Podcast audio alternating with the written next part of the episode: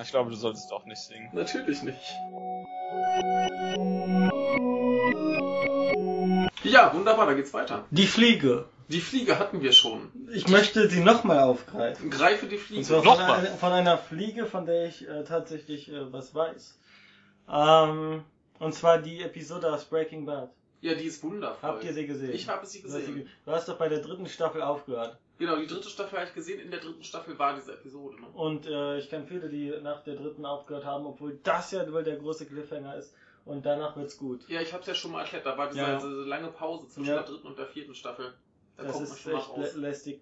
Also, das war, glaube ich, die zehnte Episode der dritten Staffel, eine sogenannte Bottle-Episode. Das heißt, man musste Geld sparen. Am Anfang ist zu viel Blut äh, gespritzt, zu viel Explosionen in der Staffel. Da mussten sie äh, ein bisschen sparen. Und äh, deswegen, Großteil der Episode findet dann nur in diesem Meth-Superlabor statt mit Jesse und äh, Walter. Äh, die äh, und Walter findet eine Fliege und ähm, setzt alles daran, diese Fliege zu vernichten. Zu, äh, es ist eine Kontamination und ähm, ja, was äh, ist das Ganze? Also die Fliege ist natürlich gleichzeitig, es ist da, aber es ist auch eine Metapher für seinen Geisteszustand mehr oder minder. Also er hat das Gefühl, irgendwas ist, irgendwas ist falsch und er ist machtlos, weil er kann diese Fliege wirklich nicht vernichten. Und selbst als sie sie am Ende äh, schaffen, sie zu erledigen und zu fangen, ähm, gibt's dann die Schlussszene, da liegt er im Bett und auf einmal, das ist auch ganz wunderbar gedreht, auf einmal, glaube ich, einer roten Lampe in seinem Zimmer, fliegt dann diese Fliege drauf und äh, wird dann ja ganz groß sichtbar, diese Silhouette der Fliege. Und ähm, ja, das, das startet so, beginnt so ein bisschen als Comedy-Episode fast schon, weil es natürlich total absurd ist, dass sie anstatt weiter Meth zu kochen, diese Fliege jagen. Und äh, Jesse sagt auch, was soll der Quatsch? Wir können, machen wir einfach weiter. Diese Fliege, die, die verschmutzt ja jetzt nicht das Labor, aber es ist ja Quatsch. Und äh, Walt überzeugt ihn aber mit ganzer Kraft, dass sie diese Fliege jetzt finden ähm, müssen.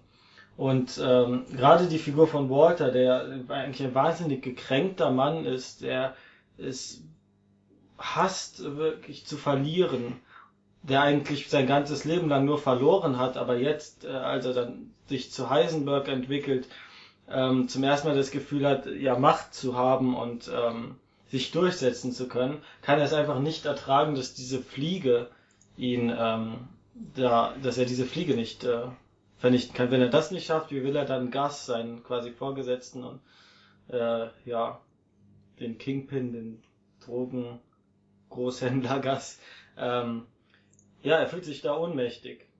Und ähm, im Laufe der Episode kommt es so weit, dass, dass er an seine psychischen Grenzen gerät und fast, fast Jesse verrät, dass er im Grunde schuld ist am Tod von, ähm, von Jane in der zweiten Staffel. Was ja das große äh, Geheimnis zwischen den beiden ist.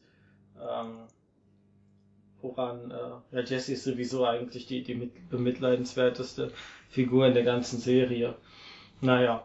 Und, und dadurch, dass, dass man eben diesen Fokus auf die, auf nur auf diese beiden Figuren hat, die äh, dann immer weiter spitzt sich das zu, dieses äh, Jagd nach der Fliege, das ist total absurde.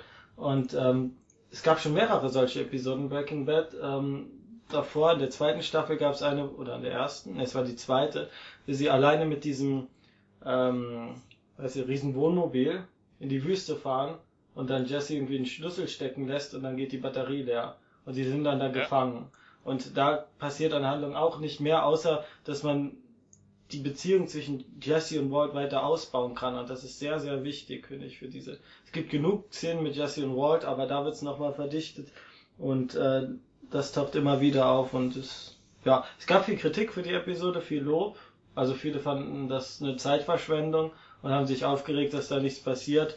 Ähm, aber das ist schon so toll geschrieben und so, so Nee, das- von, der, von der Figurenpsychologie so toll. Also. Das, das, das Ding ist ja, da, da passiert ja eigentlich schon was. Also zumindest zwischen den Ja, Figuren. das ja. ist ja, das ist ja nicht wie, wie irgendwie so eine Staffel Walking Dead, wo tatsächlich drei Viertel der Zeit gar nichts passiert. Also das, das ist ja tatsächlich wichtig für die Figurenentwicklung. Ja, ja, ja. Also.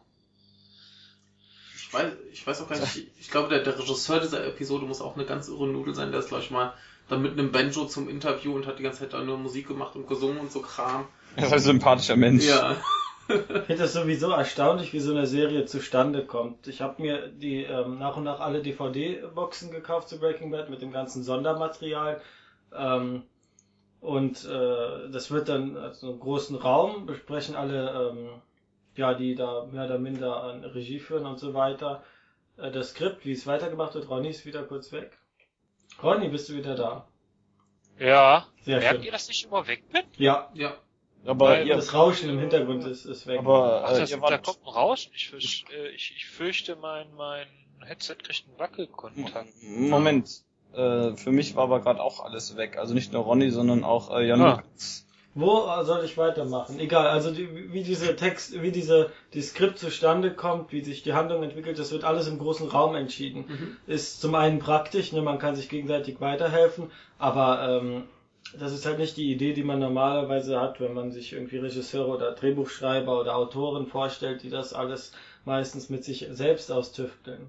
Ich denke mal, da muss es doch zu Konflikten kommen. Jeder, der mal in der Schule eine Gruppenarbeit gemacht hat, wo sie irgendein kleines Theaterstück oder so machen sollte, äh, kommt, glaube ich, schon an diese Grenzen, dass man verschiedene Vorstellungen hat und die nicht vereinen kann. Das, da ist halt die Frage, wie gut diese Leute zusammenarbeiten. Wenn du natürlich so ein Team hast, wo irgendwie ein Ego größer ist als das andere und jeder Mhm. Recht haben muss, ist das natürlich äh, schwierig. Aber wenn dann auch die Leute einsehen können, oh, der hat eine bessere Idee als ich, Mhm. also machen wir lieber das, dann ist das überhaupt kein Problem. Ja. Also, da brauchst du halt Leute, die, die gut zusammenarbeiten können.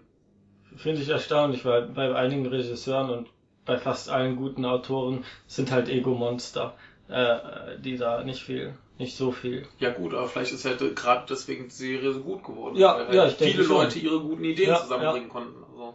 Und äh, was mich auch wundert, ist, dass dann wirklich ganz verschiedene ähm, Personen diese ähm, Regie führen.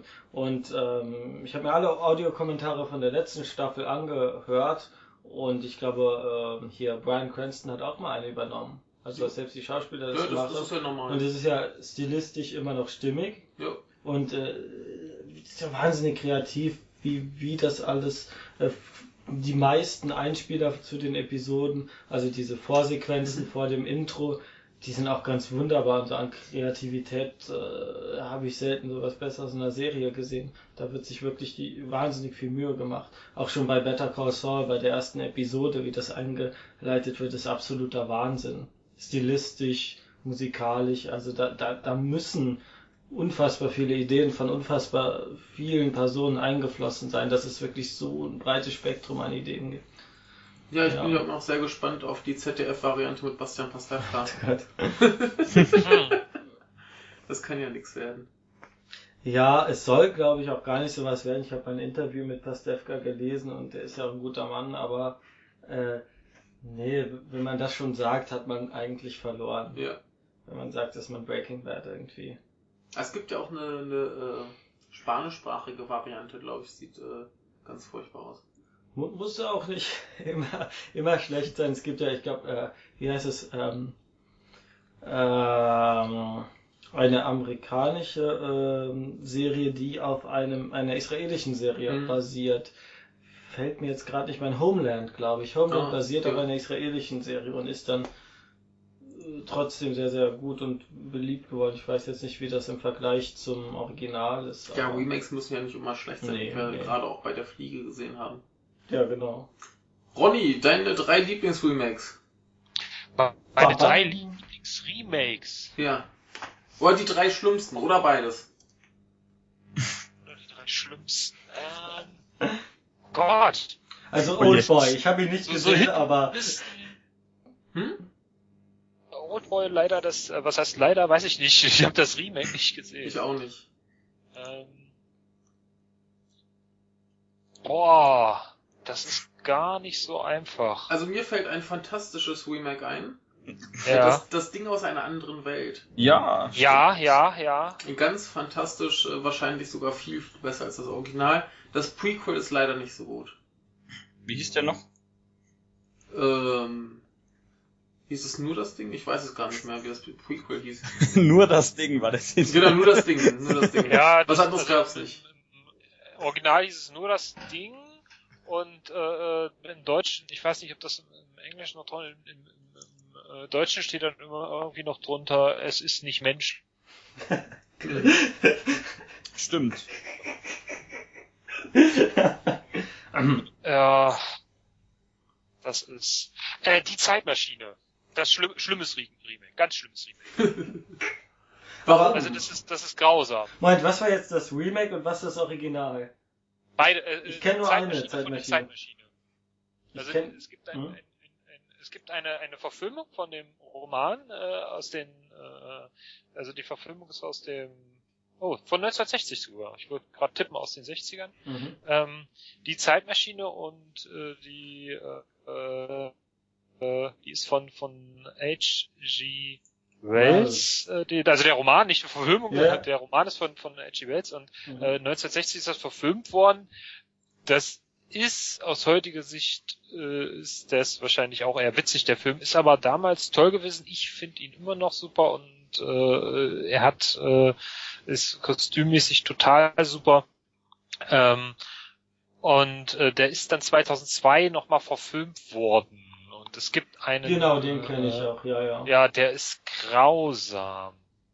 Ich Also hatte ich find den, ja, ich hatte den mal in Erinnerung, äh, sorry, dass ich unterbreche. Ja. Ähm, es Grundschul- oder was Zeit. Und dann hatte ich ihn sehr gut in Erinnerung, wollte ihn nochmal schauen und fand eigentlich nur den Teil, bis er dann in diese abstruse Zukunft kommt, noch ganz gut, aber danach fand ich ihn auch grauenvoll. Ja, das, das, das, das, ah, die, schon dieser Anführer der Morlocks. Ja, ja. Ah.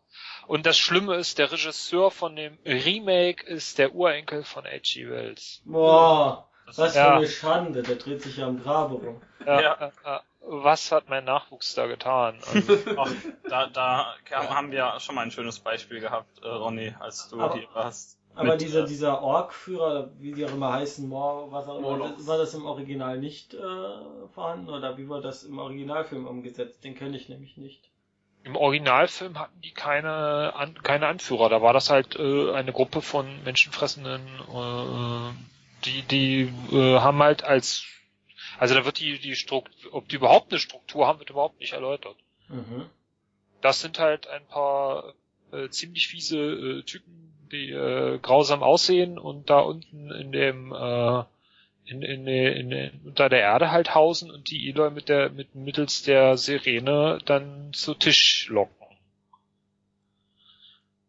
Quasi zum Essen holen.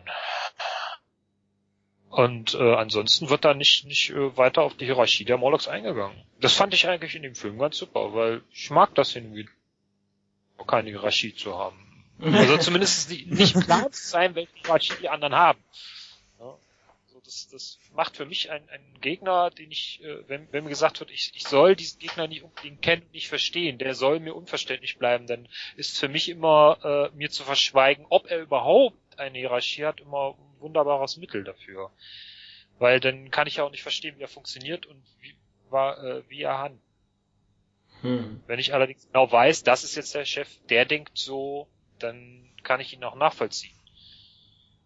Ja, Äh, so, so werden Feindbilder gemacht. Richtig. Hm. Interessant. Michael, äh, dein Lieblingsremake neben das Ding. Ähm, ich muss gerade noch einen Moment überlegen. Sekunde. Mach mal Ja. gerade Ronny noch mal weiter. Ja, Hast du noch eins? ich gucke hier gerade so eine Remake-Liste und ich bin nur bei US-amerikanischen Filmen. Ich bin auf die gan- anderen noch gar nicht. Dr. Doolittle. Oh, mit, mit hier Dings, ah, wie heißt er? Äh, hier, äh, Beverly Hills Cop. Äh, sag doch mal. ähm, Oh, das ist eine Katastrophe. Wie heißt denn der Typ? äh, Eddie Murphy. Eddie Ich Murphy. hasse Eddie Murphy. Ja. Oh, das ist schlimm. Und das ist so ein, ah, der, der ist auch wieder aus den 60ern. Wow, ich mag ganz schön viele Filme aus den 16. Bin ich wirklich erst, naja, vielleicht mich doch. Ja, du bist doch äh, noch älter als äh, du glaubst. Ah, der, der ist, also wer, wer, wer den noch nicht gesehen hat, wenn man so, so, äh, der ist richtig schön so, so als Familienfilm und äh, so, so Tiere sind Freunde, kein Futterfilm. Und Ja. ja, er, er muss irgendwann vor Gericht, äh, weil er spricht mit Tieren und das kann ja mal gar nicht sein und äh, der ist ja gemeingefährlich und er, weil er behauptet, dass Tiere äh, unsere Freunde sind. Ja. Und, äh, und dann haben wir Eddie Murphy. Ja, aber ich, ich habe noch ganz fantastische Remakes. Sprich, Ja. Und zwar, äh, der Originalfilm ist auch von 61, ist von einem gewissen Menschen namens äh, Akira Kurosawa. Und Mhm. äh, ist, äh, der Titel ist äh, Yojimbo, der Leibwächter. Und Ja. das Remake ist äh, von einem gewissen äh, Sergio Leone für eine Handvoll Dollar. Ja, Und das Ja. Remake davon ist von einem gewissen Walter Hill, äh, Last Man Standing. Ja.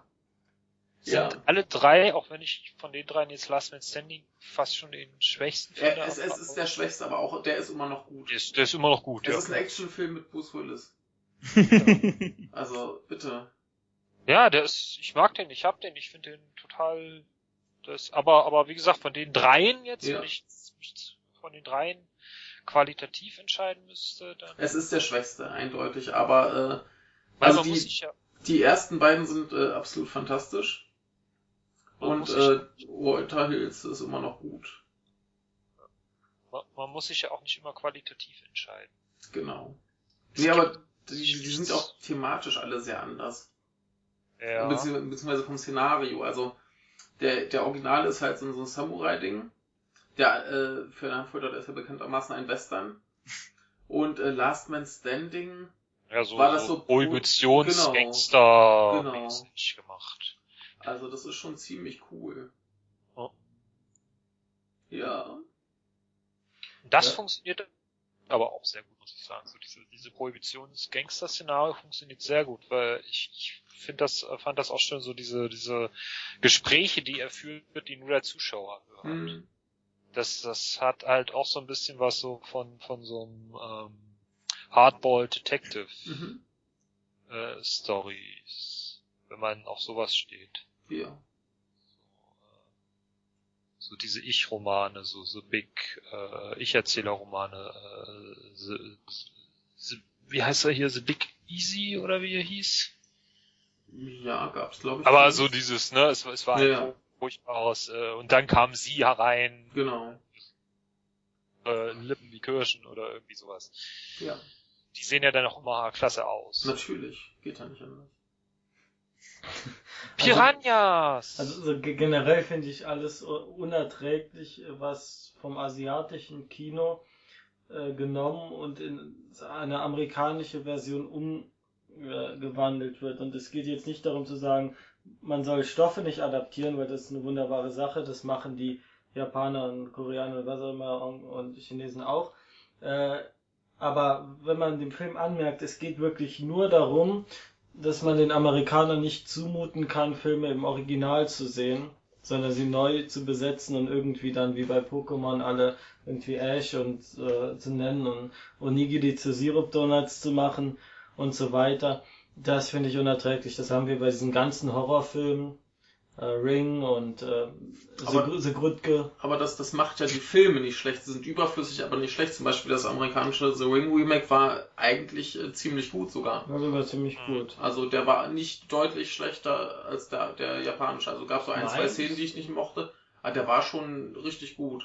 Ja, ja. Ja, der war auf jeden Fall sehr dicht dran. Also von daher, ja, das, das, ob die nötig sind, nein, sind sie nicht, kann man sein lassen.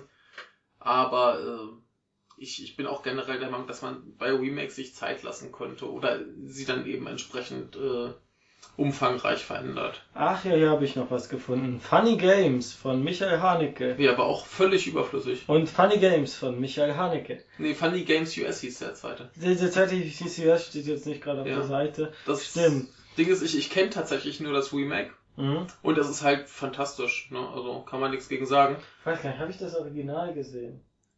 Äh, ist ziemlich ähnlich. Ne? Ich glaube auch nur das, glaube ich auch nur das Remake gesehen. Ja, dass das der einzige Unterschied ist, dass die halt anders reden, also ziemlich komisch reden. Aber Wieso war das notwendig, wüsste ich gern. ja, die wollten halt den Film für den US-Markt nochmal haben. Ach so, ja. Und da haben sie gesagt, hier, Junge, mach nochmal. Und dann hat er das halt nochmal neu gedreht mit amerikanischen Schauspielern. Hm. Jo. das erste Mal, dass ich dachte, Michael, er kann handgreiflich werden. Was? Da sind, äh, wir haben den im Kino gesehen. Ja, ich und, weiß. äh, Ich weiß gar nicht mehr, was sie da, aber auf jeden Fall gab, äh, wir war, es war nicht viel, es waren vielleicht zehn Leute im Kino. Ja. Vier davon waren in unserer Gruppe und hinter uns äh, saßen auch irgendwie noch drei, vier Leute und die haben da, äh, ich weiß nicht mehr, was sie gemacht haben, aber sie, sie haben da, das ist ja ein Film, der von seiner doch recht ruhigen und düsteren Atmosphäre lebt und die haben da halt irgendwelche, ob die da Telefonate geführt haben, Ja, oder das, das, und irgendwann ist Michael dann aufgestanden. Was Und, zur äh, Hölle bei, bei, bei Funny Games Ja, ja. im Kino. Ja, ja, Das ja. Leute, die telefonieren. Ich die habe haben ihn auch den völlig Film nicht verstanden. verstanden. Also ich, Ja. ich hab ja, wie, dann rufen sie Mutti an. Oh, Mama, ich verstehe den Film nicht, Ja. oder was? Ja. Was zur Hölle? Da kann man doch überhaupt gar nicht wegschauen. Ja. Nee. Das ist- Warum die da rein wollten, weiß ich auch nicht. Ja, das, das war auch so lustig. Ich habe tatsächlich damals gesehen ähm, World Trade Center mit Nicolas Cage. Und äh, der Film geht ewig gefühlt, zwei, zehntausend Stunden, keine Ahnung. Und 90% der Zeit liegt Nicolas Cage im Dreck und weint. und äh, der, der war jetzt echt nicht toll, aber hinter mir saßen dann so Leute, die wohl dachten, das ist Nicolas Cage, das wird ein Actionfilm und dementsprechend haben sich dann da benommen und die ganze Zeit noch rumgepöbelt. Also ich meine, wenn der Film so weit an meiner Erwartung vorbeigeht, dann gehe ich doch einfach nach Hause. Also, ich weiß nicht. Man muss sich doch nicht andere Leute noch nerven. Ja. Menschen im Kino benehmen sich Ja. wie Tiere. Schrecklich. Da gibt's. Aber es gibt ganz schön viele furchtbare Remakes. Ja, äh, hast du noch ein schönes Beispiel? Für furchtbare Remakes? Egal, irgendwas. Gebe uns Beispiele.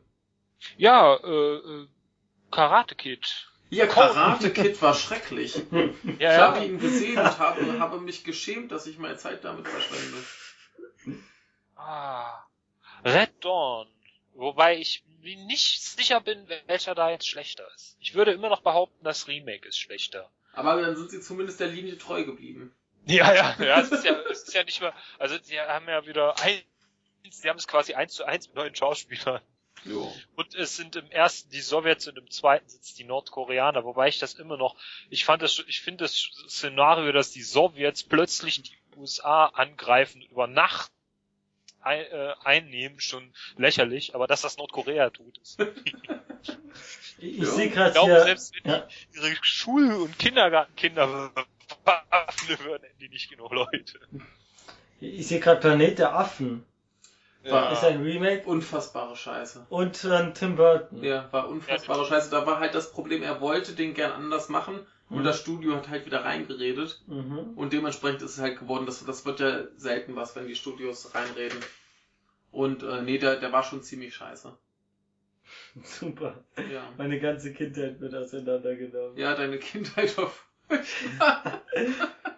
Ja, das waren so die Filme, die man halt Ja, gesehen hat, weil, Ja, die, weil die nachts auf ZDF laufen. Als, als Kind bist du da ja auch nicht so wählerisch. Da siehst du hier äh, Oh mein Science Fiction, Weltraumaffen, geil. ja, da, so war das Also, auch. Und oder dann, hier und dann ein Mindfuck Star Wars. Episode 2, geil. Ja, geil, ne? Das war echt super. Das ist, das ist immer, das ist noch so ein bisschen traumatisch für mich, auch wenn ich damals noch. Äh, Nee, wir- nicht, Wir, wir gucken die nochmal alle zusammen und dann besprechen wir sie. aber der zweite hat mich traumatisiert. Ich komme mit dem Film nicht klar. wir gucken ihn. Der, Weil, der, weil, weil der, Boba Fett stirbt, ne? äh, äh, Star Wars 2 ist so scheiße langweilig. Das geht überhaupt nicht. Wenn ich aber- denke, wie oft ich den gesehen habe. Aber du, du leidest mit mir, du bist dabei. Natürlich. Ja. Äh, wunderbar. Ja, Ronny, hast du noch was Schönes? Ähm, naja, äh, zwei Remakes, äh, wobei man bei dem einen sagen kann, super, bei dem anderen eher nicht. Ja. Godzilla. Godzilla. Ja. Welches Remake? Genau. Naja, das von Roland Emmerich. Oh. Das ist ja, das ist ja der, der größte Quatsch. Ja, den Lima mir aus. Musste unbedingt gucken. Ich denke, naja, okay. Ich glaube dann. Wenn du unbedingt meinst, gucke ich mir den an. Äh, der ist, äh, hat, mir mein Cousin ausgeliehen. Musst du ganz unbedingt gucken. Ich kenne seinen Filmgeschmack. Ich weiß, dass ich mir sage, okay, sei vorsichtig. Ich guckte ihn beim Bügeln. Das hat. Also ich, Also, ich, ja. war, ich war im Kino und ich wollte ernsthaft rausgehen. Ich gehe sonst nie Ja. aus dem Kino, wenn der Film Also, nicht läuft. das Einzige, was ich halbwegs lustig finde, aber den finde ich auch immer lustig, war Jean Reno. Ja, aber Jean Reno macht auch alles. Du gibst ihm ein Drehbuch Ja, und sagst, eben. Jean, mach mal. Und dann macht Ja, er. der, der ist dann lustig und oh, diese, diese, ah, Matthew Broderick C. Und ich dachte nur, nein, warum steht er da noch? Lassen Ja. ihn doch zerquetschen. Ja. Ist und, ah, Wobei man, man muss äh, Jean, Jean Renault, man, ah, um mal ganz kurz noch auf, um ganz kurz auf Jean Renault zurückzukommen. Also ich meine, den, den siehst du ja und du siehst diese, diese Glubschaugen und du, du verzeihst ihm alles. Oh mein Gott. Also dieser, dieser, dieser glubschige äh, Blick, da kann man ihm nicht Aus böse diesem sein. Grund funktioniert Leon der Profi so gut. Ja. Weil ja- auf, ein- auf der, äh, Hm? hm, äh, äh, Leon der Ja. Profi funktioniert aus diesem Grund so.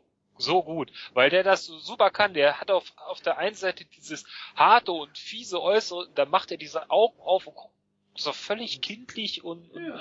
ach, er ist schon gut, ja, und, und du kaufst es ihm ab und, und da, Ja, da, da ist ja auch so wunderbar, wie er im Kino sitzt und sich diesen Film anschaut, wie so ein, wie so ein kleines Kind. naiv total und super. schon mit diesem Kind umgeht. Ja. Nee, Ich sage, wie, wie er im Kino sitzt. Wie Ja. so ein kleines Kind so, ah, total verträumt. Aber äh, du sagtest, du hättest noch ein anderes Remake. Ja.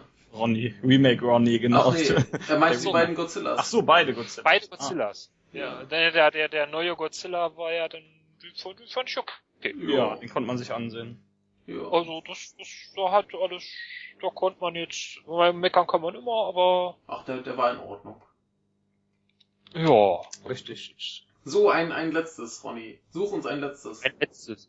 Ähm, na gut, wo wir gerade bei japanischen äh, Filmen sind und äh, da ich den Film zumindest schon mal erwähnt habe und der gleiche äh, äh, Regisseur wie Yojimbo, die Sieben Samurai, die Ja. glorreichen Sieben. Ja. Ja, ich, wunderbar. Die, ich habe die Sieben Samurai, ich weiß, man muss da wahrscheinlich diese längere Fassung, diese kenne ich nicht.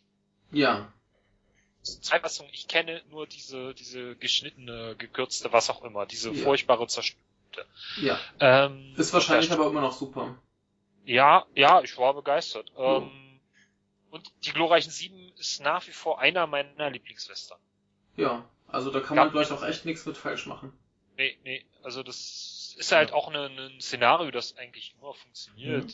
Die, die, das Dorf, das äh, äh, fertig gemacht wird von irgendwelchen fiesen, also irgendwie eine Gruppe von Menschen, es ist ja egal, ob es ein Dorf ist oder eine Stadt oder was auch immer, eine Gruppe von Menschen, die sich nicht wehren können, äh, äh, werden fertig gemacht und heuern da halt einen äh, an, der es kann und der schart halt sieben oder sechs Leute um sich, so dass sie dann halt äh, sieben sind, die dann halt diese diese Bedrohung äh, platt machen, die dann Ja. halt diese Gangster, oder Mhm. was auch immer, erledigen. Und äh, funktioniert eigentlich immer. Jeder von diesen sieben hat da sein, seine Spezialfertigkeit, in der er besonders gut ist. Und ähm, das, das, das klappt eigentlich auch immer. Dieses Szenario ist ja auch oft so ein bisschen adaptiert worden. Und, äh, Ja, ja, da frage ich mich jetzt von der Begrifflichkeit, was kann man äh, Remake nennen und was Adaption oder Interpretation? Weil Ja, da ja. haben wir eine Geschichte und die wird in einem anderen stilistischen und kontextuellen Rahmen äh, gesetzt und das finde ich eigentlich auch ganz wunderbar. Äh, das machen die Japaner auch ganz oft, dass sie was aus einem anderen Kulturkreis nehmen und in ihren eigenen setzen und dann schauen, ja, was passiert. Ähm, gibt's wahnsinnig viele Beispiele bei Kurosawa Hihakuchi, also der Idiot von Dostoevsky. Äh, das ist eine Riesenchance und sehr, sehr, kann sehr, sehr bereichern.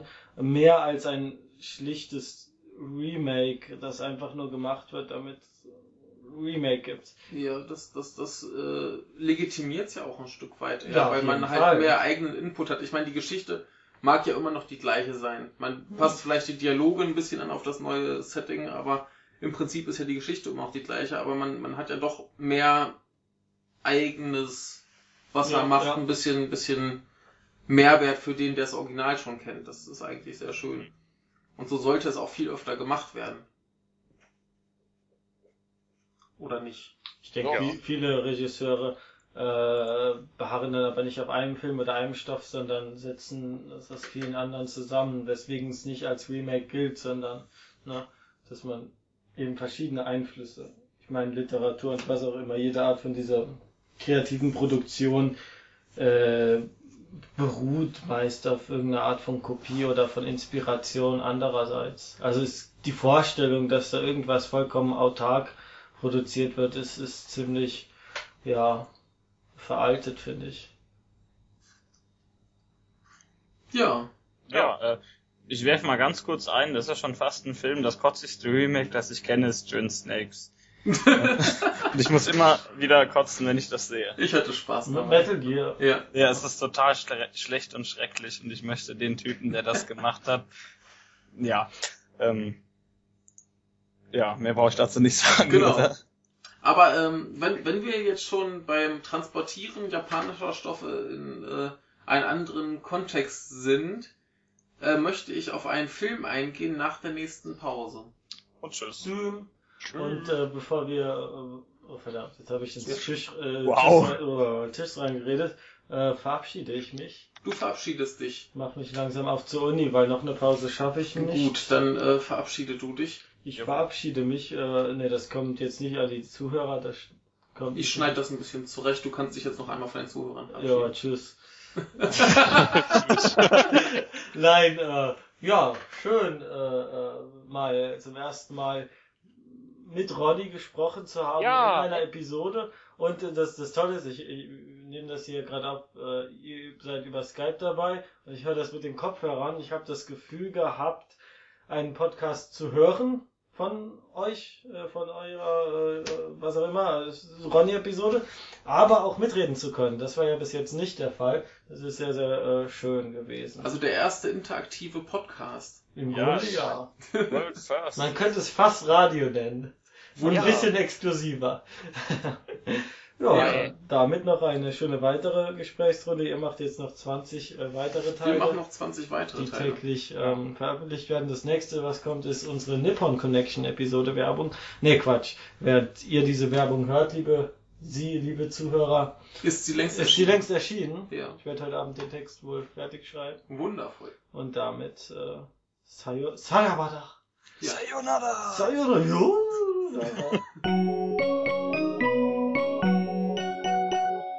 Das ist ein schöner das Tag. ist sehr lustig ist. Heute Morgen im Englischseminar hat der ähm, Referent gefehlt. Oder die Ja. Referentin hat sich einfach nicht gemeldet. Passiert öfters. Kann auch sein, dass unser Dozent einfach nur die E-Mail nicht gelesen hat. Zumindest haben wir darauf gesetzt, dass der Referent labert. Ne? Ja. Danach wird die Rückmeldung vom Publikum gefragt. Da meldet sich keiner. Der äh, Dozent ist empört.